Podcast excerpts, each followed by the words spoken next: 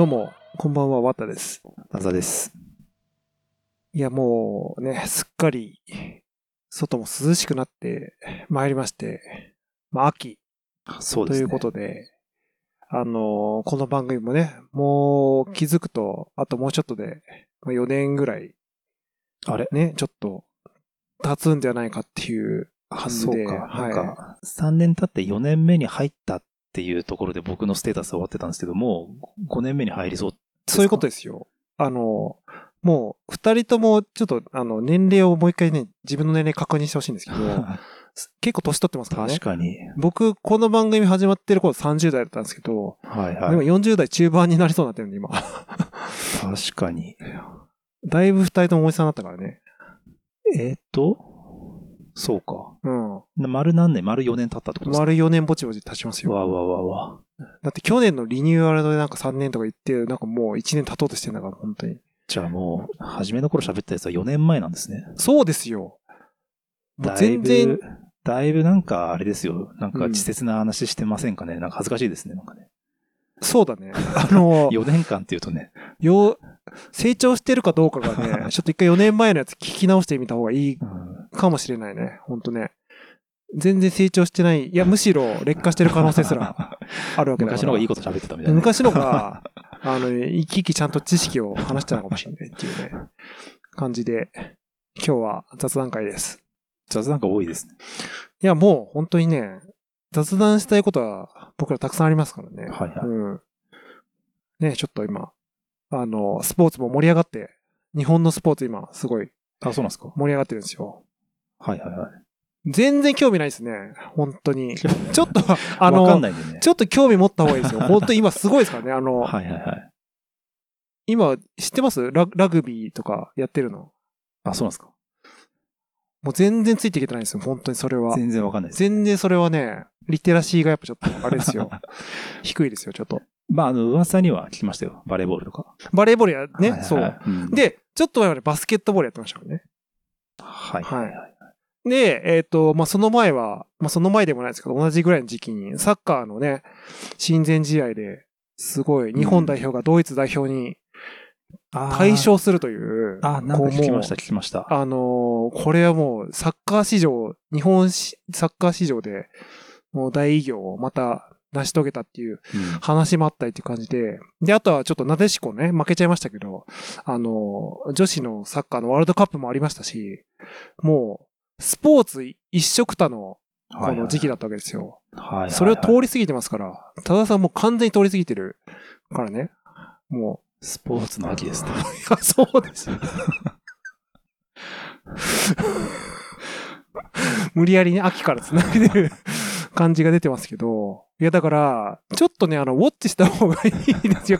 僕が言うことじゃないんですけど、いや、あまりりに通り過ぎてるから僕は無理ですよ。きっと ちょ、ちょっと一個作りません？なんか、あの、これ、このスポーツは見るみたいな。なんでみんな知ってるんですか？そう。で僕だから、ワールドカップの時とかですら、あの、はい気づいたら終わってるって感じですから。いや、いや、まあね。いや、それは、気づいたらっていうかもう全然興味もなく、もう、興味の、いや、興の字もええ素振りを興味めっちゃ、興味めっちゃあります。いや、ないでしょいやいや、それは、いやいや、それはちょっと一人聞き悪いですよ。いやいやいや、なんか僕が印象操作してるみたいな感じなんだけど、興味の巨の字も素振りを見せてるところはね、見たことないですから。だってね、あの唯一好きな野球ですら全然、全、あの、知ってます？阪神、あれですよ。ああれしましたからね、阪神あ。の そうニュースを見てるんで、それ知ってあ、ます？知ってる？はいはいはい。?18 年ぶり ?19 年ぶりぐらいかはいはいはいな。あれしましたか？ら。うんうんうんそれは知ってるんですね。まあ僕が毎日聞いてるあの、飯田浩二の OK 工事アップの、飯田浩二さんが阪神の熱烈なファンなんで、もうそれだけはちょっとしつこいぐらいな聞いてます。るほどね。はい。優勝する手前あたりからね、多分その、優勝するかもしれないぞ、みたいなね。頭出しあったかもしれないですけど、だから今すごいこう、いろいろ熱狂を渦巻いてる中、でもこう、損し、損してますからね、こう、何か一つ好きなスポーツ、はいはい。見るスポーツとか作ってこないと、損してますよ、今。あ、なるほど。だって全然その、熱狂に、その、あれですか、熱狂してないじゃないですか。人生に熱狂してないでしょ、今。いや、そうですすすごかったよ。だって本当まあ、その、バスケットのやつもそうだし、はいはいはい。まあ、阪神のやつも大騒ぎでね、うんなんか、あの、道頓堀ね、ダイブしちゃって、はいはいはいなんかすごい、あの、ダイブしてる男の人の写真、見ました？すごいいい写真でしたけど、なんかもそうですか。そう。えっていう感じでね、えうんああいうのに、その、波乗っからないとやっぱ、な波乗っかってなんぼですか？そうですか。はあい。ですよ。あの、この、あのね、この番組ではちょくちょくスポーツの話たまにしますけど、あ。そうですね。うん。僕がなんか一方的に喋ってるみたいな感じになるんで、ちょっとだから多田さんにもその野球ちょっとね、見てもらったりとか、いやいや、前、あの WBC の話、僕一生懸命しましたよ。多田さんにしてはだからそうあれだね。ピークですね。あれがピークですね、うん完全に。ね、その、一個ぐらい作ってもいいんじゃないかなっていうね、ちょっと余計な、その、うん老婆心で言ってますけど、そそういや、だ楽しいですよ、スポーツ。スポーツがある生活。そうですか。うん。うん。だって毎週さ、毎週その見たい試合があるからう、ん。うん。それで一喜一憂できるんだから。まあ、勝てばテンション高く、応援してるチームがね、勝てばテンション上がるし、負けたら、すごいね、うん悲しいですけど、その楽しいですよ、本当に。そういう起伏がある生活？うん。本当に。もうね、あの、お家で本当なんかね、FF16 しかやってないでしょうから、多田さんはもう。いや、もうだから、16はもう、二人二人で飽きてしまった話を、渡さんの方がもうやしてたから。僕も売りましたからね、あ、売ったんですか？売りました、売りました。売れま、すぐ売れた。あれ、すぐ売れました、あれ。メルカリで出して、はい3分で売れましたからね、あれ。びっくりした、本当に。あ、メルカリ使ったんですね。メルカリ使いましたよ。あでもメルカリであんま売ったことないって言ってた気がした。売ったことはね、僕、だからそれ初めてでした。正直言って。そう。そうなんですね。そう。あの、あの、もうちょっと前に買ってたホグワーツレガシーと一緒にはい売りましたけど、あ FFA の方がすぐ売れましたあ、ね。そうですか。うん。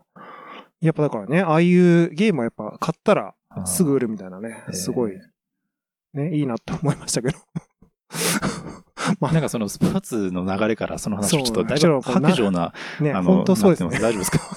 何の話だっていう話ですし、っていうかね、これはもう、もはや、ただ前振りで僕が話してるだけなんで、本題はね、あのね、その、百田神道の話を、多田さんがどうしてもしたいっていう。ことなんで、久々のね、そういうせ、さっき、あのね、はい。スタジオの時間まで時間あったんで、ちょっと、あの、居酒屋でちょっとね、だべってて。お酒を飲まずに。お酒を飲まずに、うんそう、全くノンアルコールで、あの、唐揚げとか食べてましたけど、そうそううんそこでなんとなく、あの、そう、ちょっと、ね、話題でした。あの、ホタさん百田神道知ってますかって言ったら、まさかの知らないっていういやいや、知らないでしょ、百田神道なんて。そもそも百田さん自体僕そんな知らないから。まあ、百田神道改め、日本保守党っていうなんか政党がね、本当に爆誕してました。大丈夫かって名前ですけどね、なんかこ でも、ツイッターのフォロワー数のもう勢いが半端なくて、う、ね、さっきうん聞きましたけど、だからどういうことなの？その何、人いるんですか？自民党より多いみたいな感じなんですよね。すごくない？だって出来たてほやほやでしょ？略称保守党ですって。え、そのままなんですね。そこ。いやいや、ちょっとだからこれどういうことかちょっと説明してほしいですね。なんかその、はいはい、は。ないどういうつもりなんですか、これ。ぼ僕も、あの、はい。ものを作ってやろうっていう感じだったから。ガチ、ガチ補修ね。そうそうそう。確かにう、ん。分かりやすい保守って、今の日本ってないじゃないですか。ないっすね。そう、な、ないんですよ。だから、まあ自民党ぐらいだったはずだけど、自民党もちょっとリベラルだし、うん。あとまあ、一応保守系野党は、維新とかうん、国民民主ですけど、別にあの辺も別になんか、リベラルっちゃリベラルだし。なんか、あの、これ僕の、僕から見てたんですけど、すごい、主張はなんかリベラル感がすごいよね。うんだってそもそも、保守してなくないっていう、なんか、あんまり、うんまあ、いいわゆる保守政党っていう。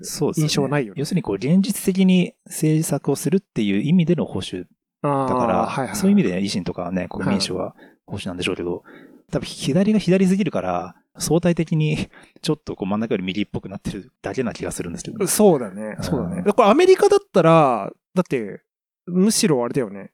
アメリカで言ったら割とリベラルに比べるようなそうそうそう。扱いだよね。日本自民党ですら、ねね、左ですからね、向こだってあっちの保保守って本当に保守だもんね。そうそうそうあの、すごい、あの、こなんつうの、断絶するもんね。あの、あの、すごい排他的な、そうまあ排ちょっと言い方があれだけど、ううんん。まあ、わかりやすい保守、まあ、右ってそういうね。まあそうだよね。だからそういう意味で言うと、日本でなかったところにこう出てきたから、うん。あの、望んでた人多かったんじゃないですか？こういう政党を。まあ、そうでしょうね。特に、その今の自民党がね、すごい、こう、批判を受けやすい状況に、まあ、なってはいると思うんで、まあ、より、なんかそういう、こう、煽りはあるでしょうね。そういうなんか、あの、シーソーゲームで言うと、ちょっとね、振り子の原理で、もっと過激に、もっとちゃんとこう、うん今の日本のことを考えろみたいな。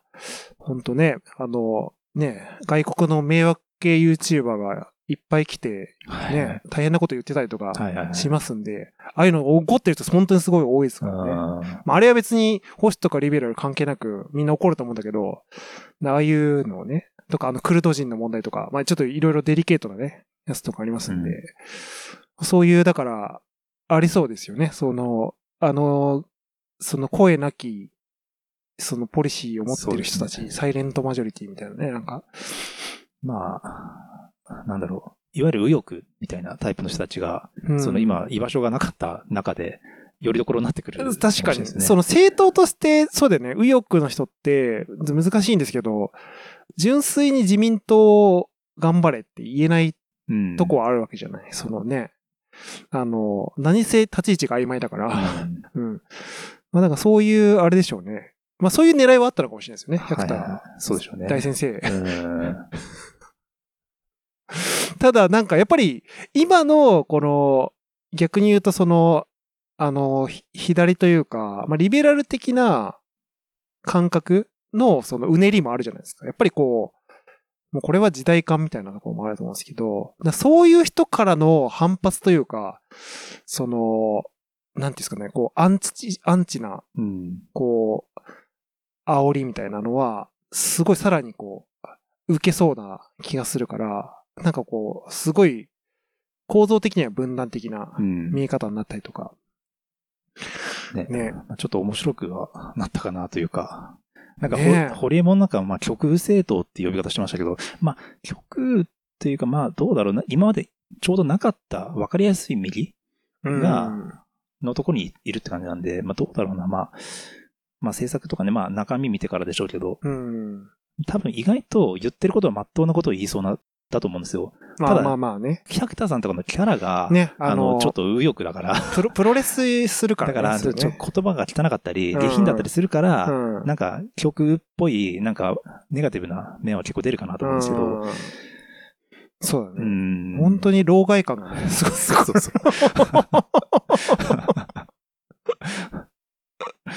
でもやっぱり、あの、界隈では、やっぱりインフルエンサー化してる部分もあるんですかね。やっぱ、そそれなりにやっぱり、まあ、そうでしょうね。こんなで25万人もフォロワーつくぐらいだから、うん。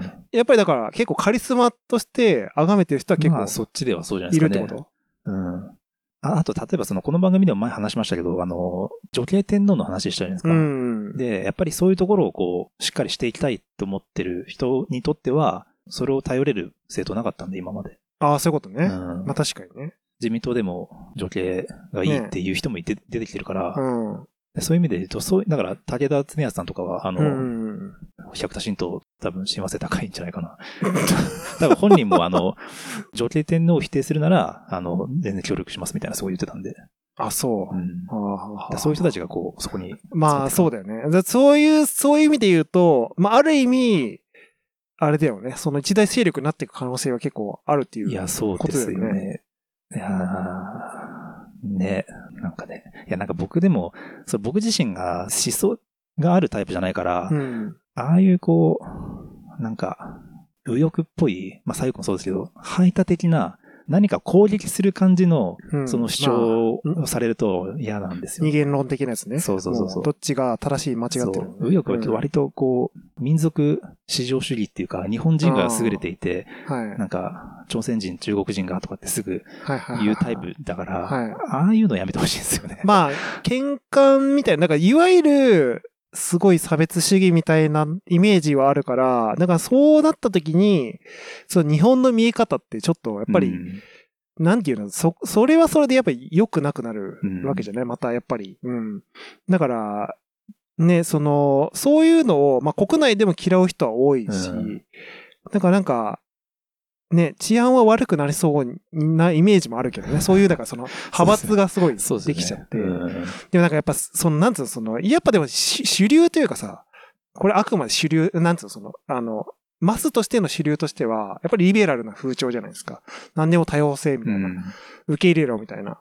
だから、ああいう構造の憂いの中から出てくると、やっぱどんどんこう過激化していくみたいな側面があって、で、あの別に百田信徒が、なんか変な信仰宗教みたいな、あの、頭おかしいなんかテロを起こすとかはないと思うんですけど、そこを、それをこう、なんか熱狂的な信者みたいなうんフォロワーが出てきたときに、結構、ちょっと危ないことが起こるみたいなね。その、アメリカの何でしたっけ？ブラック・ライブズ・マターみたいな。でああいうなんかその過去つけて、うんなんかこう、あの、わ悪いことしちゃうみたいなうん人たちは出てくる可能性もあるからね。ちょっとね。怖さはありますけどね、やっぱね。うん確かにね。うん。でもなんかやっぱそう考えるとでも他のその政党ってやっぱだいぶマイルドな感じではありますよね。なんかこう、だ国民民主とかもさ、やっぱりそういうこう、いわゆる過激さ、過激派じゃなくて全然こう、まあどっちかというと国民にこう寄り添う、すごいなんかこう、誰かをこう、弾圧してみたいな話じゃなくて、まあちゃんと減税、減税主体の政治をするべきだみたいなとか、まあだから、ソソフトではあるがゆえにパンチが足りないみたいなことはよく言われてますけど、うん。左の方は分かりやすく共産党とか令和っていう。そうだね。まあ、左がもう左翼があるから。あ明らかなで、右の、右はなかったんですよね、ちょっと。うんまあそうだよねう。ん主張が弱いみたいなね。ううんん。だから、分かりやすい、こう、なんか右と左が、こ構造化出てきされると。たりとかはう、もうね、面白くなってきたなっていう感じは。い。うん。うん。そのなんか、百田神道からすると、誰が敵なんですか？やっぱり、その、ひ左寄りのそうそうそうそうそう。を、あの、いもうどうにかしたいみたいなことなんですか？そうでしょうね、んそれは。うん。なるほどね。あ、でも、その自民党に対してもやっぱりでも、ある程度その、な、なんつうの、その、牽制というか、あーそうですね。まあ、割と今のそのうん、百田新党の面面が批判してるのは、今の岸田政権とかうん流れだから、本来だから安倍さんとかの流れを支持してた。はいはいうんうんけど、そうか。まあ、うん現内閣に対しての、そうそうそう。まあそういうことね。ううんん。だ場合によってはその連立じゃないですけど、その政権が変わ、まあ例えば交代とかしたりしたときに、まあ一気にその、そうですね。ね、うねりがまた、その、補修っていう意味での連立ができたりとか、まあそういう可能性もあるっていう。ね。だからどうですかね。一、一人席から取れていく、いけるのか、どうなのか。どういう感じになるんですかねちょっとその、ひ、左のは大体こう惨敗するケースというかさ、なんか、やっぱり言うても、あれじゃないですか。まあでも言ってもね、令和とかもちゃんと議席一応、まあ取ってやっとてるから。ね、そうですね。うんうん。すごいことですけど、で、その、えあの、星寄りでっていうのは、どう、どういうふうに、こう、響くのかみたいなのはね。うん。まあ自民党からしたらちょっと、まあ嫌でしょうけどね。あ、れはそうか、自民党からするとそうか。だって票取られちゃうかもしれないし議席的にはそうだよね。ね、その連立政党なわけではないわけだから、まあ、ね、だからそういう構造というかパワーバランスみたいなうん話もあるのかもしれないですけど。うん。これでも一般的にさ、これ、ちょっと僕がこうね、その政治情弱だからっていうのはあるかもしれないけど、これ結構その知られてるんですかこの百田神道ままあでもも、僕の界隈では、和田さんがさっき言ってたスポーツの感じぐらいで盛り上がってましたよ。ええ僕の界隈では。マジですか？バレーボール、女子バレーボールめっちゃ強いじゃんみたいな、それぐらいのトーンで語られてるってこと？これ。そうそうそうすごい、全然違う世界線にいますよ。あ、そう。高橋洋一さんとかアドバイザーで入入るみたいですけどね。まあ、アドバイザー、だから高橋洋一さん、だって令和とかにアドバイあの入ってたの、彼は。あ、そうなの？だアドバイザーだから、こう、あ、まあ、べそれは別にそのイデオロギーが関係ない。ぜぜひひで、中立でこう、アドバイスをするっていう。あだからそれによって高橋さんがまた、いや、お前そっち行ったか、みたあ、いまあ言われるっちゃう。と。言われあの、今、ちょっと言われて、虎ノ門 TV がよ、みたいな。アドバイザーだから、みたいなことを言ってましたけどね。何でもかんでもアンチコメしやがる、ね。なんか、いや、だからなんかやっぱそういう派閥み、はなんつうの、そういうなんか、ね、カテゴライズみたいなのが生まれてきて、で、どんどん認知、だからその高橋さんとか、もうい政治インフルエンサーの中でやっぱり一番こうトップオブトップじゃないですか。うんでそういうのを巻き込んじゃうと、あの、どんどんこう認知されていくから、うん。なんかやっぱすごい、いや、だからもうに、でも25万人もね、その、このツイッターのフォロワーがいる時点で結構すごいことですけど、結構波が波というかね、い一気にこう、世に出てくるの。あの、マスメディアにも出てくる可能性はありますよね。すまあでも、まあね、うんマスコミがでも、あの、マスコミがね、左寄りだから、あとんまりね、。あの、どう、だから、朝まで生テレビとかに出てくるんですか？ねああ、ね。でもなんか、百田さんってやっぱでもすっかり、あのーこの関東圏内、まあ、ローカルは出てるでしょうけど、テレビから干されてる印象は、やっぱありますよね。なんか、なかなかこう、もう見ない人みたいな。うんうんまあね、その、いろいろ、まあ、ラサール石井とか、そういうなんかもう、そういう政治の文脈で干されてる人いっぱいいますけど、うんあ、たそうか、ラサール石井枠なんですか？だから100トラまあ、あの、あの、ね、主張は真逆ですけど、おかカテゴリーはそっちでしょ、そうかだって。うん。そうかそうかもう危。険人物だから。確かに確かに。確かにね。うん。いやだそういう人が、だから、ラサール石井が政党を作ったと思うと、なかなかこう、香ばしいよね、ほんとね。まあまあ、確かにね。まあ、ぶっ飛び系ですよね、やっぱね。うん。まあでもね、あの NHK とも、やっぱあれだけ、そのぶっ飛びぶっ飛びって言って、あんな認知を広めましたんで、やっぱだからね、何が起こるか、う本ん当わからないですからね。うん。じゃあこれ我々はあれですか？その公認スポンサー。100応援する、あれなんですか。百田新党こ応援 公認チャンネルみたいな。ちょっとあの、ウォッチをしていきましょう。そうですね。ちょっとだから話題をちょっとね、うんあの、ちょ僕もあんま分かってないんで、実は。いや僕もだから聞いたからう、んちょっといろいろ調べますよ。だからその、実際な、どう、あの、有本香織さんって知ってます？あの、トラムのもの、あートラム出てたかな出てましたねあの人と百田さんが一緒にあ作った。の、よくいいる二人そうですよね。そうそうそう。そうそうそうそう。まあ、でも、有本さんも全然、なんか、まあ、普通に保守、まあ、うん、わかりやすい保守。うん。うん。ああいう、だからまあ、別に多分僕、だから、百田直樹さんの、あの、なんか下品な感じみたいなのが表に出るからあれですけど、うん基本的にはそんなに僕なんか、あの、割と現実的な感じっていう印象ではありますけどね。なるほど。うん、あっちでは。その、桜井よしこみたいな。そう。まあ、だから、そうですよね。いや、でもどうしてもやっぱああいうイメージはね、まあでもそ、ねそういう人たちのあれですよね。い一派ではあると思う流れで。うん、そうそうそうそう。うんうんうん。はいはいはいはうん。なんか、そのイデオロギーって結局その自分がどっちにいたいっていう、そのそれが先にあるじゃないですか、要は。い。まあね。右、まあその右翼もそうだし、あと最後もそうだと思うんですけど、もう反体制でいたいっていう目的が最初にあるみたいな。うん。そうなってくると説得力がなくなってしまうと僕は思っちゃってて、だからぜぜひひで客観的にどうなのかってこう、しっかり見ていきたいなと思うから。うんうんうんうんうん。まあそうだね。そうそうそうだから最初からスタンスありきの政党はちょっと僕苦手なんですよね。うん。うんまあ主張を押し通しに来ますもんね。その主張が絶対正しいっていう前提でね。ね。まあだからまあ国民民主とかね、いいと思うんですけど、うん。だからでも逆に面白くないって感じなんでしょうね。まあだからな、なんかやっぱあの、なんつうの、その存在感がないとか、なんか結局、なんかその耳障りのことい、耳障りのいいことだけ言ってるとか、言って終わっちゃえみたいな。なんかああいう、なんかあの、ね。なんていうんですかね、あの、やっぱその、すごいプロレス感があって、なんかそのリングに乗っからないと認めてもらえないみたいな空気感はありますよね。うんはいはい。からそういうのが結構やっぱりこういう過激派を生むみたいな。過激派っていう過激派はいないんですけど、ただなんかその、えんなんつうの、そういう意味で、認知させるためにわざわざ過激なことをやるみたいな人が生まれやすい構造にはなってると思いますよ、か、国民民主の玉木さんが、なんかリハックかなんか番組で女子大生にう、ん。売れない実力派地下アイドルって言われてたんですよね。それわかるじゃないですか、確かに。的確な表現ですそうそうそうそう。インディーズ感ね、溢れ出るね。そう、の実力はあるのに、うんそのやっぱり地味で。そう、地味だし、一部の。の人からしかこそう認められないんだよね。うん。確かに政治よく分かってないと、国民民主とかって、わかんないですよね。こう、わかりやすい主張がないとね、やっぱ。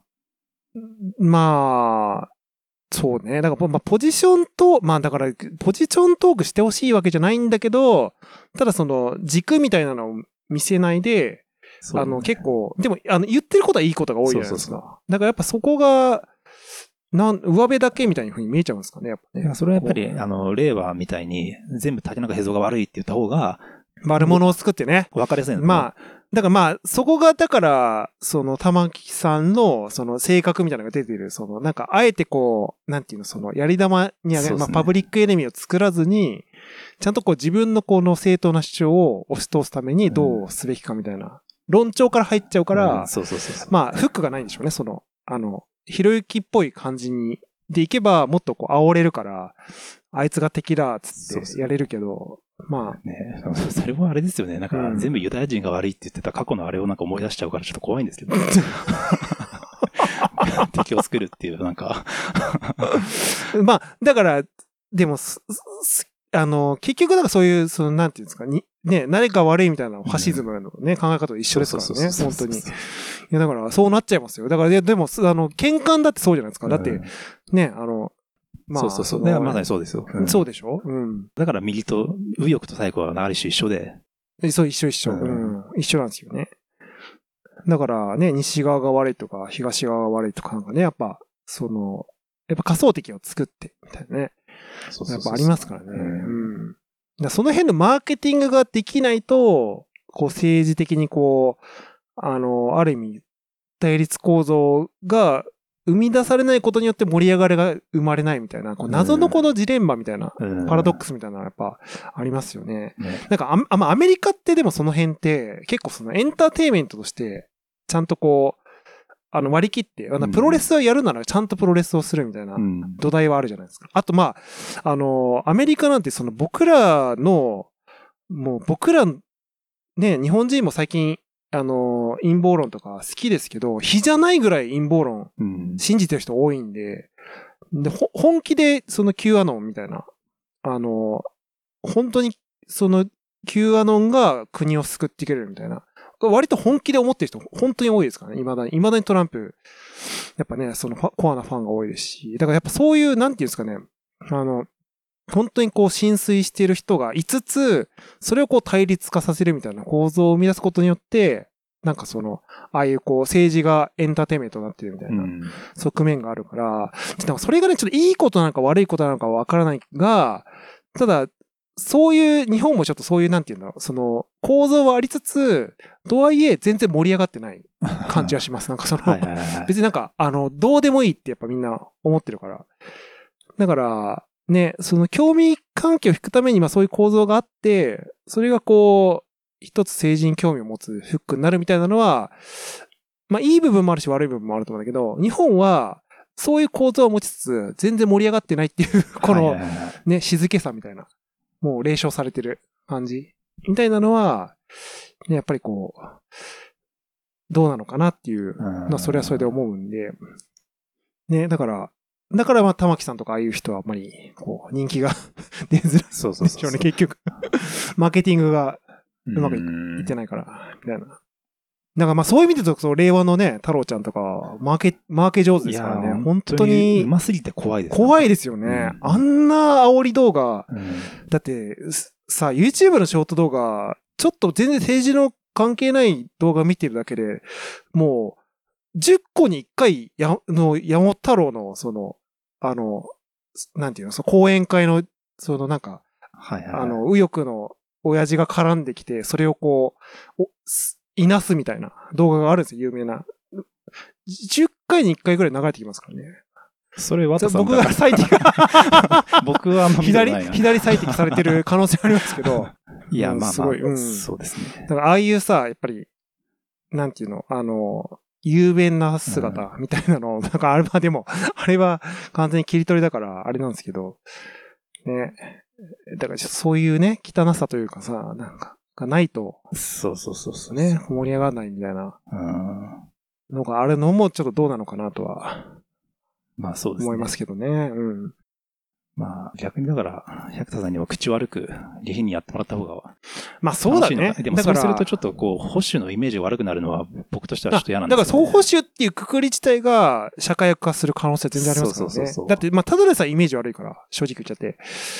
で、逆に言うとそのリベラルはイメージいいじゃないですか。本当に。だって、まあね。その、今っぽいこと言ってればいいんだから、だって。だかそうそうそうそうそう。うん。らその株を上げるのはあっちの方がうまいからね。まあ、倫理観だけで、その、勝負できちゃうからね。ね。まあ、倫理観とな、なんつうの、あの、な、なんか、要は、その、さ、あの、まあ、逆張りもそうですけど、うん。なんかやっぱりその、ね、あの、大衆迎合してけばしていくほど、やっぱりその、そうそうそう市民の株はもちろん上がるわけですから。ああとまあその、倫理的に正しいみたいなうん。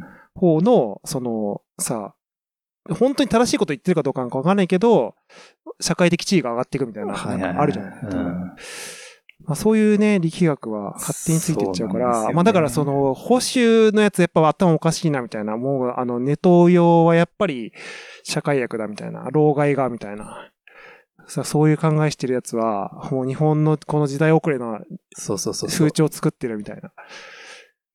ジェンダーギャップが、みたいな。またそういうねあうね。話になってくか、僕のか政治の考え方は、日本のその守るべき伝統を守りつつ、世界標準のいいところは取り入れて、うんうん。その日本をアップデートしていくって考え方が僕は好きだから、うん。だから、ぜぜひひで考えたいんですけど、うん。もう、右翼になってくると、もう、もうね、あの、スタンスとしてやっぱりこう、弾圧するからね。そうそうなんですよね。うん。まあだから、くくりとしては一緒になっちゃうから、そうだね。そうそうそう。もうやから感がね、出るからね、やっぱね。ああいうなんかね。そううん。蛮族感が出るか まあだからやっぱり攻撃をするからだと思うんですよ、最ら。後まあ、もそうでしょうね。うん。誰かを、何かを。うんそうねう。ん。そうなんだよね。だから田村さんとか多分攻撃知ってないじゃないですか、多分。あんまりまあしてないですね。だか、ら面白くないんだと思うんですよね。まあだから、勝し試合、だからリングに上がってこないわけでしょ。うんだからね。うん。まあ、まあまあまあ。まあでもそれもこれもやっぱりそもそもの政治に対する興味のなさうんが生み出してる、やっぱりこう、あの、そこだと思います。やっぱそこの温度感の低さっていうのは、まあある意味その、今のその、ね、あの、日本のその、なんていうの、その主力の政党からすると、やっぱ好都合ではあるわけじゃないですか。ある程度その低い温度感で言ってくれた方が、まあいいというか、うん。なんか逆にそういうのがこう上がってこないと、結局なんかそういう、なんていうの、誰が悪い、あいつの言ってること頭おかしいだから、それぐらいにフォーカスされて、それでこう判断されていっちゃうみたいな。要は日本人のこの政治に対する意識とか、リテラシーが上がんない状態で、エンタメとしてただ、なんかあいつキモいこと言ってる、うんあ絶対もう性的に無理みたいな判断をしちゃうみたいな。とこ止まっちゃうわけじゃん。やっぱり、そう、なんか総合的にこう上げて、興味関心を上げていった上で、そのリテラシーみたいなのを上げた上で、あの、政治を見れば、結構玉木さんのね、政党とか人気出る気はするんですよ。なんかちゃんとこう、見れば、うんまあ、言ってることはわかるみたいな。はいはいはい。なんかあれですね、この番組として国民民主を応援してるみたいな感じなんだったんですけど。か本当なんか、あれですね、それ逆にこの、そうですね、ちょっとバイアスを生んでたらあれなんですけど、そうですね。いやだからその、なんつうの、その、何が一見正しいとかそういうことじゃないですよ。なんか要は、その、そういう土台に並べたときに、どうしてもバイアスがかかりやすい、うんそのメディアとか SNS とかがあるから、そこはこう、押しなべてみるには、その見る側のこう意識が変わっていかないとね、変わんないんじゃないかっていう確かに。話なんですけど、ねちょっとね、あの、玉木押しみたいな番組になってきてるんで。でも僕はうん事実、玉木さんはドンピシャなんですよね、実は。あ、ね、それ前からおっしゃってますよね。そうそうそうんだから、どどうなんですかね。じゃあそういう意味で言うと僕が、果たして保守と言えるのかって話にもなりますよね、そうするとね。まあ、まあそれはだから前々から別にその保守、保守っていうね、なんかそんな、そんな感じもしないまあそうなんですけですどね。けどね。うん。だから、まあだからそう、いわゆる、ただその、なんつうの、その、さっき言ってたくれたみたいに、いわゆる保守政党みたいなのがいなかったから、そのグラデーション、その、そのレベルのグラデーションで保守っぽく見えてたっていうそうそうそうそう。ことであって、ただこの、あの、百田、百田氏の政党ができたことによって、いわゆる保守のイメージが、うんそうね、き極右化するから、で、でそう考えると中立になるじゃないですか。なんかうん。っていう、やっぱこう、相対的な見え方の話なのかもしれないですよね。ねうん。なんか、いや、政治って外交のイメージとうん内政のイメージってやっぱなんか僕あって、うん。自民党って、例えば外交のイメージと内政、こあの国のね、うん。どっちのイメージもあるんですよ。うん。例えば維新って、僕外交のイメージないんですよ。あ、ないね。なんか国防とか、そういう話するイメージなくなですか？ないいね。中の、なんか中の話ばっかりしてる、ね。じゃない、そうそうそう。で、国民民主は僕どっちもあるんですよ。うん。うんうんうん。割と田村さんって割と。安全保障とか話するじゃないうん、ですか。してるね。うん。だからよくなんか例えば橋本さんにも同じこと言えて、橋本さんってやっぱり内政のイメージがあるんですよ。うん。うん。うん。うん。なんかうん安全保障の話しちゃうとなんかウクライナの時みたいな、ちょっとなんか、あのね、その、かなんか、ね、ら、逃げればいいとか。か言って、トンチンカンなこと言うからね。そうそう。ねで、やっぱり今の維新と橋本さん関係ないとはいえ、やっぱり維新にもやっぱり同じようなイメージはちょっとあるんですよね。うん。いやもう、それはだって日本を維新する。そうそうそうそう。で、フォーカスしちゃってね。だから、やっぱり政治で大事なのは、その、内政もそうだけど、うん外国とどうややり合っていくかも大事じゃないですか。だから相対的なもので見なきゃいけないってことだよね。そうそうそうだから多分今までって、やっぱり自民党が強かったんだと思うんですよ。うんうん。確かにね。ううんん。まあ、それはそうだよね。まあ、最たる政党がそれは自民党だもんね。それやってる。ね、あの、だってうまいこと張ったり我慢したりとかしてうまくやっていくことでね、大事だけど、相当な、やっぱり自民党がこう長年蓄えてきたああいうものがあるからできるのかもしれないし。まあね、だからその、まあ言っちゃうとそのね、その、あの、太平洋戦争以降のね、こううん日本のポジションを考えると、非常にこう立ち位置がこう難しうん。い。日本という国ではあれど、ね、やっぱりこう、領領主国家というか、ね、こう、統治国家みたいなところはうん側面がある中での外交ですからね。はいはいはいまあだからそう考えると、そのセオリーとか、あの、ある程度そこのこう、ポジショニングができる力みたいなのがないと、あの、諸外国と立ち振る。そうそうそうそうてか、まあアメリカと渡り合えないっていう中でのね、まあそう考えるとやっぱ、ね自民党のね、国強さ家観を持ってるか持ってないかっていうところで、ねで、やっぱ自民党は国家観あるじゃないですか。うん、そうねか。維新とか、なんか他の野党って国家観ってあんま感じなくないですか？だから、だから、例えばさ、あれが、本当にさ、あのーなんていう、日本の主たる政党になった時に、外国とどう渡り合っていくのかみたいなイメージは確かに全然わからないよね。ねだから中のことは確かに見るが、うん結局そこの、なんていうの、あのーでも一番大変なのってやっぱりその外圧からの、そうそうそうそう。要は、要はでも、その、とどのつまり外交問題じゃないですか。うん結局中の問題も。だからそこがこう、渡り合えない感じっていうのは、実はその国民もちょっと分かってる節はあって、うんそうですよね。ね。だからそういう頼りなさみたいなのは感じるのだから思った以上に国民って外交って無意識に結構大事にしてるんじゃないかなと思うんとは思いますけどね。で、それなんか本能的なものもあったりとか、ななんていうんですかね。やっぱりこう、民族的なやっぱりその防衛本能ではないですけど、だからやっぱ、ね、その、ね、その、い周りがやっぱりその結構デンジャラスな国がやっぱ多いんで、う意外とこう、そういう意味での見方を実はしてる説はありますよね、ね日本人っていうのは。でもやっぱ選挙の時に外交とか安全保障ってあんま言ってもやっぱり響かないって言われてますよね。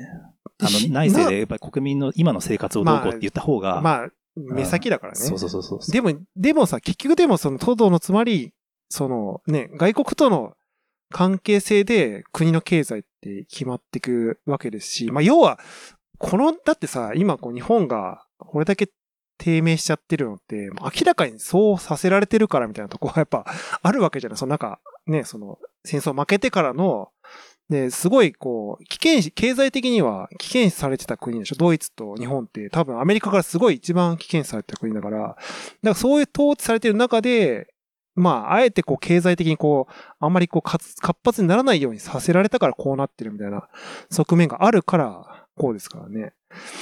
なんかその辺をこう、あの、鑑みたときに、まあどれくらい重要かっていうのは、やっぱ、まあ、し知った方がいいんだけど、まあ、そんなことよりも今の税金の話？とか、うじゃないですか。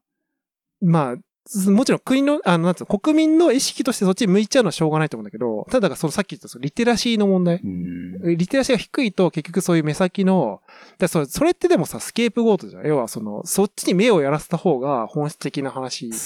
に課題にこう向き合わない。だから、もっとクリティカルな話はあるんだけど、その税金の話とか、ね、で、やっとけば国民はそれでさ、あの、よし、分かったとかさ、いや、それはどうだとかって、そこでうん議論を交わしてくれるからさ、そうそう。すごいわけですよ。はっきり言うと。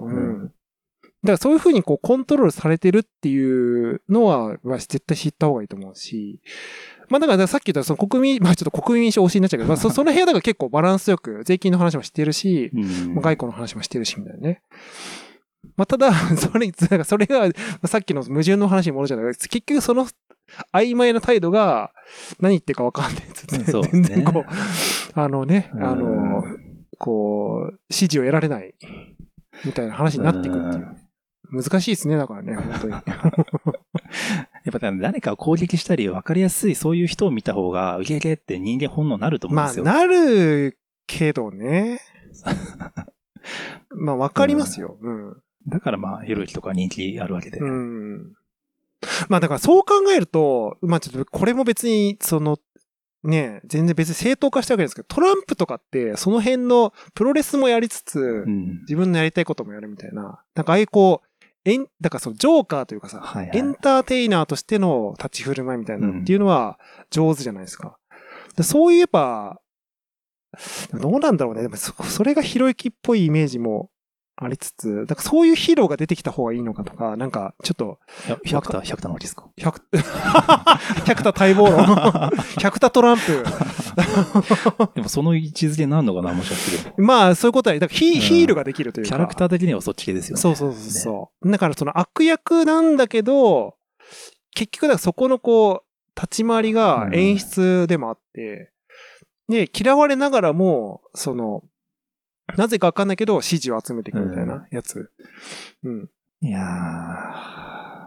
ねえ、なんかちょー。いや、っと、でもね、いや、そうなんですよね。なんか全然保守系の政党出てくるのいいんですけど、なんかその、民族批判的な日本至上主義的な、あれはやめてほしいんですよね。まあ、あれは本それなけれ当ば。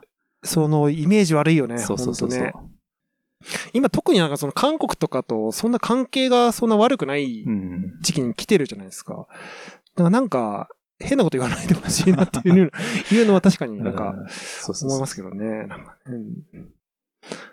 あのさ、だから、ちょっとこれ話ブレるんだけどさ、あの、あの女の子知ってます？あの、DJ ソーダちゃん。はいはい。まあ、DJ ソーダちゃんは僕ずっとインスタフォロワーしてたんで、はいはいはい昔から知ってるんですけど、あのも問題とかさ、やっぱこういうことになった時の、あの韓国人の叩かれ方ね、あのなんかこう、二度と日本来んじゃねえみたいな、なんか。で、まあ、でも逆に言うと、まあやっぱああいうこう、なんていうんですかね、こう、フェ、フェ、フェム、フェムっぽい、フェミっぽい感じの、そのし主義主張みたいな、だからそのこう、煽りをさ、そのインフルエンサーがこう、なんか作るのも僕はちょっと結構キモいなと思って嫌いなんですけど、だからそそれに対するミソジニーみたいなのも嫌なんですよ。なんかこう、うん韓国人やっぱこれだからみたいな。やっぱなんかああいう、ふとしたきっかけになんかそういうこう、急にこう日本人のその暴力性が出てくるじゃないですか。なんか。韓国人なんて全員ああだからみたいな。なんかこう、もうね、言っちゃいけない？その売春婦がみたいなことをはい、言う、はいそんな、そこまで言うわけ。だからなんか、あ、そうなんですね。僕あんまそのムーブメント知らなかったいや、ですわ結構なムーブだったんですよ、あれ。あそうですかそう。へえ未だにひっついてますから。かそう、そういう、だからなんかそ、なんてその一時例をと取り扱って国の問題だとか、なんかそういうナンセンスさをすごいこう、まあ、うんめちゃめちゃげんななりするんですよ、なんか見てて。物事複雑に考えられない人がしん頭をこう単純にした結果そうなっちゃうっていうことだから。まあ、そうなんだよ、結局陰謀論にはまるのも複雑なことが考えられないから、そっちにそうでしょ一つに決めちゃうっていうのがあるから。でもその仮想敵を作るって話って、もう本当これを助長するすごい一つの機会になっちゃうから、いやだから韓国人イコールそういう日本人の、そうなんか悪くさせるような印象操作するようなデマを流して、あの、韓国に、その、日本人クソだってルフさせるとか、イメージをこう、社会的には失墜させるとかっていう、ステレオタイプみたいな。でそういうのこう、さ、あの、何も、そその判断せずに喧嘩って言ってる人はさ、そういうことに使うじゃないなんか、うんただ個人の問題なのに、国間の問題で、で、韓国人クソだみたいな。でそういうのやっぱすごい嫌悪感をやっぱ感じるわけですよ。うん。だから、ね、だそその100タグループは、その、100その、グループで。よく、そのゴンゲみたいなね。そうですね。でそれは嫌だよ、ね確かにでも、どうなんですか？僕も百田さんのあんま主張であんま聞いたことないから、うんどこまでそういう感じなのかわかんないけど、ちょっとイメージは。なんなかでもなんか喧嘩なイメージは、なんか、そうですよねありますけどね、なんかね。うん。なんかあれですね。がっつり政治の話してます。がっつり、だからこうやっぱ久々にこういう話しちゃうと盛り上がっちゃうんでね。あのーうん政治で、といえばだから、中田あっちゃん。ああ、そうだ、そ うその話ね、そう。あっちゃんね。うん。あっちゃんはいや、あの、中田敦彦ウォッチャーなんで僕好きなんで。い。ね、あの、熱狂的な フォロワーですもんね。あの、何度かこの番組ではね、ちょこちょこその、中田あっちゃんが、あれ中立と言ってるけど、あれちょっと怪しいなみたいな話を、うん。まあ何度か取り上げてね、ますよね。最初した時は、やっぱり、うんあれみたいな。うん。で2回目は、諦めたんじゃないかっていうね、うん。言ったじゃないですか。うん中立であるこあ、とを。言ったね。言ったね。うん。で、最近、ちょっと僕の中でアップデートがあって、はいはいはい。左ですね、完全に。い もう振り切った。や、そう、うんで、でてか、もうそうなんだなと思った。あの、なんか、あの、サブチャンネルかなんかで、うん。メインチャンネルで解説した政治の問題とかを、うん。アフタートーク的にうん。自分の本音を喋るっていうのを始めてるんですよ。でそれ聞いてたら、あ、もう完全にその、そっちだなっていう。うんえ要するにこう、反体制でいることが、やっぱりちょっとね、まあ、その、旨味を感じてるって感じがし気ますね。持ちよくなってる。そう、左でいることが目的になってるような感じに見えますね。はいはいで、多分だから、なあっちゃんがずっと自分は中立ですって言ってたのって、あの、要は分からないからってことだと思うんですよね。ああ、はいはいはい。そう、分からないから中立ですっていうふうに、だったんだけど、うんいろいろこう自分の中でいろいろ調べたりとかしてきて、自分の考えが生まれてきて、っていうのが今なんじゃないかなと思ってて。ああ、そう、気づいたってこと？そういう感じに見えますね。で、やっぱり、で、僕ね、ちょっとこう、あっちゃん、チェリーピッキング入っのフェーズ入ってるなっていう感じがしてて、はいはいはいはこの自分のスタンスにとってこう、都合悪い情報って多分あっちゃん入ってきてないんじゃないかなって思うぐらい、い。はい。ちょっと事実誤認があったりとかやっぱしますああ、はいはいはい。うんい。。なるほどなるほど。なんか、この間ね、公明党と自民党の話をしていて、はい。まあ、公明党は戦争反対、世界平和を主張していると。で一方で連立組んでる自民党は防衛費を増やそうとしていると。うん。おだから考えは合ってないんですって言い方したんですよ。これ、なんか、もう一回言いましょうかー。うん。こ 公明党は世界平和うん。を目指してると。うん。で、一方で連立組んでる自民党は防衛費を増額してると。うんうんうん。だから考え方は合ってませんって言ったんですよああ、はいはいはいはい。いや、もうこれ典型的な最後の考え方じゃないですか。確かに。うん。その防衛費を上げることイコール戦争をしようとしてるって、あっちゃん思ってる感じがしていて、まあ、す、す、今よく言われる上等句そうそうそうまあよく言われるテレビが言うやつじゃないですか。うんあだから、散々その結構そのいろいろこう、なんかね、勉強したりとか、授業作るためにいろいろこう調べてきて、あ、その感じなんだと思って、あそう、要はその、防衛費を上げるっていうのって、まあその、これ説明、ちょっと説明をすると、その戦争の確率が上がる条件が3つあってあ。、うん。一つは、えー民主主義国同士じゃない場合、うん。まあ日本と中国とかね、うん日本と北朝鮮とか、はい。もう一つは、軍事同盟を組んでない場合、うん。日本はアメリカと組んでるからいいんですけど、で、もう一個は、軍事力が釣り合ってない時。はいはいはい。だから戦争を起こさせないためには、諸外国と軍事力を均衡を保っておかないと、うん。戦争の確率上がっちゃうんですよね。うん。これはこの、あの、長年の戦争、まあそねその研究と統計の結果。はい、まだから、その、今のその自民党政権の安倍政権しかり、まあ、特に安倍さんとかはねあ、、うん。絶対に戦争を起こさせないために、その条件をその保つために、うん。まあ、軍事力を上げる必要があるっていう言い方をしたんですよね。だからそれが正しい解釈なんですけど、うん。やっぱりその、それってやっぱり安倍さんとかを批判したい人たちにとっては都合が悪い情報だから、まあまあまあまっていうありがちな典型的なあ。うん。は事実誤認。をしていたから、はい。なんかこれってなんか中田ちゃんぐらい勉強してる人がちょっと残念だったなって思思ったんですよね。。それはだから、その、中田氏からすると、その、なんかある程度こう俯瞰的に理解した上で、ただそのそう言った方がビジネス的にとかマーケティング的にいいから言ってるっていうよりは、割と結構その本質的にこう考え方としては、うんその防衛費増、なんかね、上げるイコール戦争、軍事国家になるみたいなっていう。うんでも多分国民の多くって多分そのイメージなんじゃないですかね。多分そのまあね。そうそうそう、自民党がその防衛費を上げるって言ったら戦争をしようとしてるみたいな。まあ、だから、その、なんていうの、その言葉だけ捉えればそう見えるっていう。だから、それでもこれはでもそのチェリーピッキングの話、言葉の無用じゃないですか。あの、なんかその、それなんかその軍事費を上げたら何かをやろうとしてるみたいな思っちゃうっていう力学でしょでも、でもそれをだからその、なんていうの、拡大解釈、なおかつ、そういう風に見せたいみたいな。うん力が働くから、まあそうなるわけで。だからなんかね、その辺がこう、あの、なんていうんだろうね。そのお奥行きを考えずに捉えると、そういうことっていっぱいあるじゃないですか。やっぱり、その、さっきの女系天皇の話もそうそうだし、あのーそのね、フェン、喧嘩の話もそうですよ。はいうん。だからね、それをこう、まあ、いわゆる、だいぶこうスキップして話すっていうのは、すごい左翼的なやり方であることは間違いないよね。だからそう見せたがるっていう印象操作の。そうそうそう。だから多分スタンスとしても左で痛そう、まあ、まあい痛いからそういうことを言うと思うんですよね。だだからまあでも、あれか。で中田あっちゃん自身もそれに同調してるっていうのはあるってことか。いや、だそうもう、そっちに、もう思想としている、いそっちにいるんじゃないかな。だそうした場合には、その論調で話した方が、うんまあいいわけだもんね。そうそうそう。で当然中田っちゃんのあのフォロワー、あのチャンネルのコメントはみんなもう称賛してる感じまだし。あそうだよね。なんか、そりゃそうだみたいになるよね、そうそうそうそう。ただ、僕はそれを、この、その中田っちゃんの話を聞いてて、そことかを見て、あれそうかもなって思い始めたから、うん。多くの人は多分別に中田っちゃんそう見てないと思いますね。まだ中立だと思ってる人多いと思いますね。まあまあまあ、うん。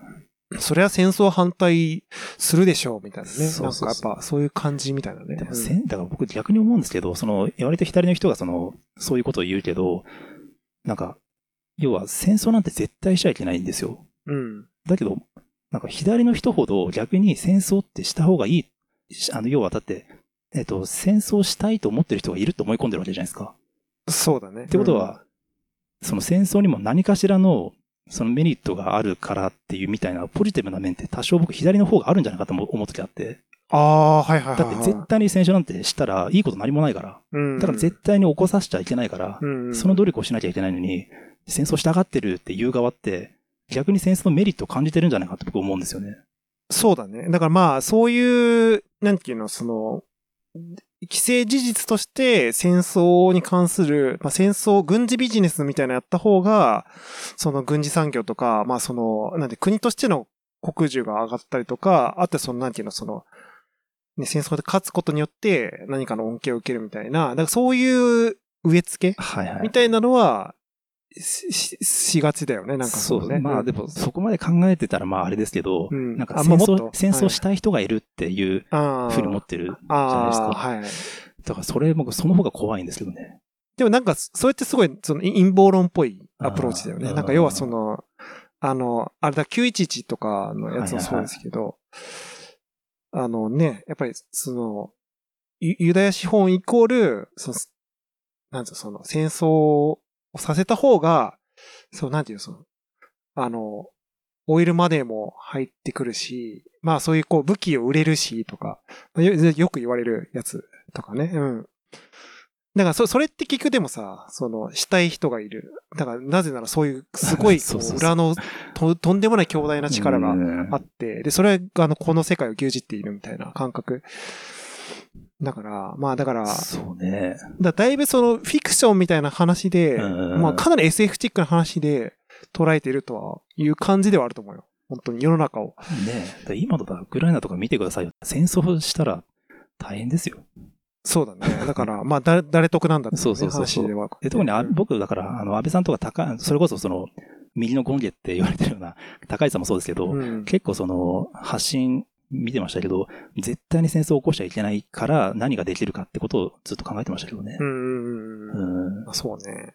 だけど僕でも、あの、韓国の指令がいるんですけど、はい。韓国からしたら安倍さんはやっぱり戦争をしたがってるように、そういうイメージで見てるって言ってましたね。うんそう、外国から見るとね。うんまあ日本から見てもそういう人を持ってまある人がいるから、まあでも、うん。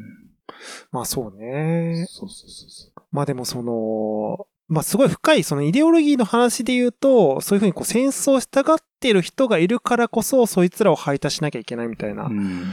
だそれこそがその、なんていうの、その、ワン、本当になんかその、世界統一の話ですよ。はいはい一つの国になっちゃえば、そういうやつは排他、排除できるから、あの、共産権を作るべきだみたいな。だからそういう思想につながってくるんですか。でも、はいはい共産権を作るイコール、あの、要はそういった人たちを排他するための戦争を行う、要は革革命を起こすって話ですよね。でも、それって結局戦争を受け入れてるって話だから、だから結局、その左の話も、なんか、左の話も都合いいんですよ。だって、ひだって左翼こそ戦争を起こそうとする側面があるわけじまあ、ゃないですか。どっちかというと暴力的なのは最後。暴力、だって、そう、そういうさ、その、なんていうの、経済とか、まあ、ある種その軍事でのし上がって、まあ、今のその、例えばその二強、そのロシアとか、アメリカとか、まあその、まあ特にアメリカですけど、そういうのを、世界の警察だうんの言ってるやつを、こう、しばかないと、結局本当の意味でのピースは訪れないみたいな、はいはいなんかそれ、なんかあるよね、そういう幻想みたいな。はいはいはいで、そういうなんか、軍事的な戦争と経済的な戦争をやめさせれば平和になるみたいな。そのためには革命を起こさなきゃいけない。うんうんでも革命には血は伴うから、みたいな。なんかだから、その、そうそうそうそう。矛盾ししてるとこがあるんだよね。なんかその戦争やらないと言いつつ。まあ先のこと考えずに理想を今言うとしたら、まあそうなるのかもそうなるけど、そうそうそう。でも結局そのプロセスにはすすげえ血が伴うじゃん、みたいな。そう。そうそうで、そういうのが東西冷戦とかだったわけでしょ？だって、その、だから、さ、だからそういうのを、その、ね、なんか都合よく言うのがやっぱり今の左翼だよね。なんかそのせ、いや、そんなことはね、センス、だから、例えばマルクス主義とは言いつつ、そんなこの、なんか現代的に捉えてそんな革命とか起こさずに、クリーンな形でやることができるとか、なんかそういう、斎藤公平とか言う言うじゃないですか。なんかそう。だから、でも、でもやろうとしてること自体は、仮想的というか、社会を作って、それを弾圧するだから、やっぱ結局揉め事の話になってくる。うんだその、本来の意味でのぼ防衛というかさ、なんか起こさせない、防ぐ、防ぐっていう考え方とは逆だったりするねわ。けだよね。うんだから、まあなんか武力を持って、そういう抑止力って確かに不健全だと思いますけど、僕もね。うんだけど、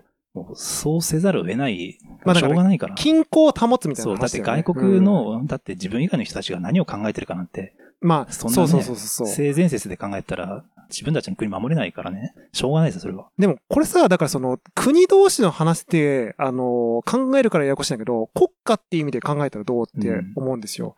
要は、国の中でも、そういう、こう、個人個人としての安全の守り方ってあるじゃないですか。はいはいでも、要はこれは法治国家だから、法律と警察権力が守ってくれてるっていう構造。でも、警察権力と国民の中には、断絶というかさ、そのパワーのヒエラルキーがあって、はいはいはい警察は暴力を振るってもいいわけじゃないですか。うんでもそれはなぜやらなきゃいけないかっていうと、それをやらないことによって安全がこう失われるからですよね。そういうこう、あの、そういうこう、国家権力がないと、個人間でのそういうこう暴力であったりとか、うんあの、いろんなこう悲惨な事件が起きちゃうから、やっぱ介在しなきゃいけないっていう。だ国の仕組み自体がそもそもその、あの国同士の成り立ちと結構近くて、なんかなんかそそれを、だから要はその、例えば国がさ、警察権力に対する予算を削ったらどうなるか。っていうのは、これアメリカ見たらもう、まあ、すぐわかります。うんアメリカも大変なことに今うんなってるからね。あの、ほ崩壊しちゃうんだから、そういう価値観が。でそうなった時に、あの、自分たちの身を守れなくなるっていう。でそのためには、あの、ね、暴力を肯定しちゃうかもしれないけど、警察とかちゃんとその軍、な、その、国内のその、あの、軍、軍備みたいな話に投資しておかないと、うん崩壊していく。要はその自分たちの身を守れなくなっちゃうっていう。結構これと近い話だと思うの。だから別にだから、あの、家のセキュリティ高めたり、あの、角度に習うことは別に暴力を肯定してるわけじゃないんですよ。そうそうそうそうそうそうだからそう。だから別にその警察が銃を持たなきゃいけないのも、別に銃をぶっ放すために持たせてるんじゃなくて、そういうガイドラインを作んないと、やっぱり、あの、ね、悲しいけど人間はそういうふうにこう、そう、そうなんですよ。だから理想論としては確かに不健全だと思う,、じゃないですか。ね、そうない方がいいよ。そうそうそう銃なんかなければ平和だよ。もちろん。核兵器も当然ない方がいいけど、うんただ、だってどっかがもう、俺持つって勝手に持ち出したら、もう終わるわけだから。そうそうそう。だから、そうそうそう、そうなのよ。うんでも共産主義の話ってさ、結局最終的なゴールってこれじゃないですか。要は一番強いやつが権力さえ持てば、てか、あの、その、一つの国として丸まるわけなんだけど、その権力者がやっぱ核爆弾みたいな、やっぱすげえ、一番強い力を持ってるからそれができるわけじゃん。っうんてことは、そいつのそのさじ加減で、いつでも核爆弾撃てるわけですよ。はいはいその、おもうあの、あの、なんていうのち、丸い地球の中で同じ国になったかもしれないけど、あの地域の奴らは全員殺すっつって、うんポチって押すことができるっていう考え方でもあるから、なこれがやっぱり、そう、なんていうんですかね、その、理想論の世界で言うと、こう、こうなっちゃうじゃないですか。はいはいはいみんな、みんなこう、ピースな世の中で、みんなが、こう、そういう暴力を排他してる状態なう、んマインドセットだっていう状態になった時の危険因子というかさ、人間はやっぱ多様ですから、うんそういうこう、危険な人が生まれちゃう生き物なんですよ。でそれを受け入れた時点で、もしその人が一人核爆弾持ったら、この世の中どうなっちゃいますかってういうん話でもあるわけでそうそう。そうそうだから、やっぱりこう、ね、悲しいんですけど、理想論だけで語れないから、やっぱり、その、社会の情勢とか世界情勢って難しいっていうね、話ですからね、やっぱね。うん。うん。あの、そうなんですよね。あのね、昔爆笑問題の太田うん。さんがね、まあその憲法9条世界遺産にと本書いてたぐらいだから、まああれも割と分かっててこう、あの、パフォーマンスとしてやってる部分もあるんですけど、例えばね、日本はもう一切の武力放棄をしますと、そしたらもう丸腰になるじゃないですか。で、それで攻められたら日本はもう滅びましょうと。そしたら、その日本っていう国は昔こういう、こんな素敵な日本っていう国があったんだよっていう風になるしう、んそれはそれでいいじゃないかっていうようなことを言ってたんですけど、それは理想論として、僕個人的には、うん。あの、それもありだと思うんですよ。なんかかっこいいし。うんまあね。だけどうんちょっとそれは政治はできないです、それでは。まあね、本、本、本来そうそうそううんそれは政治じゃないから、っていう、なんか、のがありますね。だから政治としてちゃんとやるのか理想論としてただ、こう、言うのかっていうか。難しいですよ。だからその、ある意味、その、武力放棄こそ、暴力を肯定しちゃうみたいな、その矛盾があるんだよね。要はその、だから、そう、そうなんですよ。だけど、やっぱりその矛盾を受け入れて、僕らはだって、自分一人の命じゃないから、家族がいて、日本がいてって。だからそこは性悪説でしょうがないけどやっていくっていうのが僕は現実的な政治かなと思うんですよね。うん、まあだから、いや、本当でもそうだと思う。うんでもこれやっぱね、個人間の話にあえてミクロに捉えた方がすごいわかりやすい話だ治安が悪いところで、例えば、あの、治安が悪い国とはいえ、みんな人間だ、みんな博愛だって言って、自分の子供をポッと外に歩かせて、あの、学校まで一人、例えばそのアメリカとかで、そんなことやらせる親一人もいないですよ。だってもう本当に誘拐されちゃいますからね。そんなことできますかって話で、その統治されてる状態で、そういうことができる状態って、やっぱ個人のレベルで考えてもありえないうんと思うんですよね。でそれが、あの、マクロの話で国になったっていうところは、その防衛の観点の話だから。で結局それを放棄するって、結局だからその暴力を肯定しちゃってるっていう、そのなんていうの？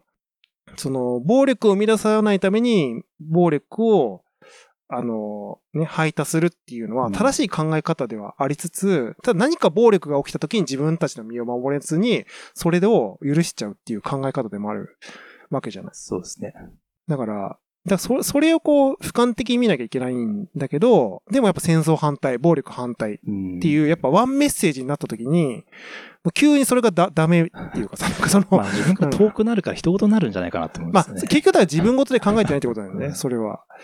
だからその、自分に、こう、自分っていう、こう、ミクロなものに置き換えた時にどれぐらい怖いことなのかっていうのうん。をフォーカスして考えれば、わ、わかる話な。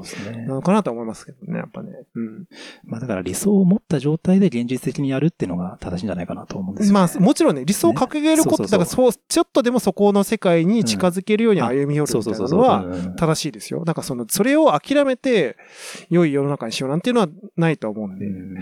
だから、考え方自体ってとしては正しいんだけど、ただか、間のこの、なんていうの、本来見なきゃいけないところを見ずに、暴力反対とか、戦争反対。これ結構前にもこの番組でね、何回も話してますけど、その考え方が一番危ないうんというか、逆にそういう暴力を肯定しちゃうこともあるわけだから、うん対立を煽って、みたいなね。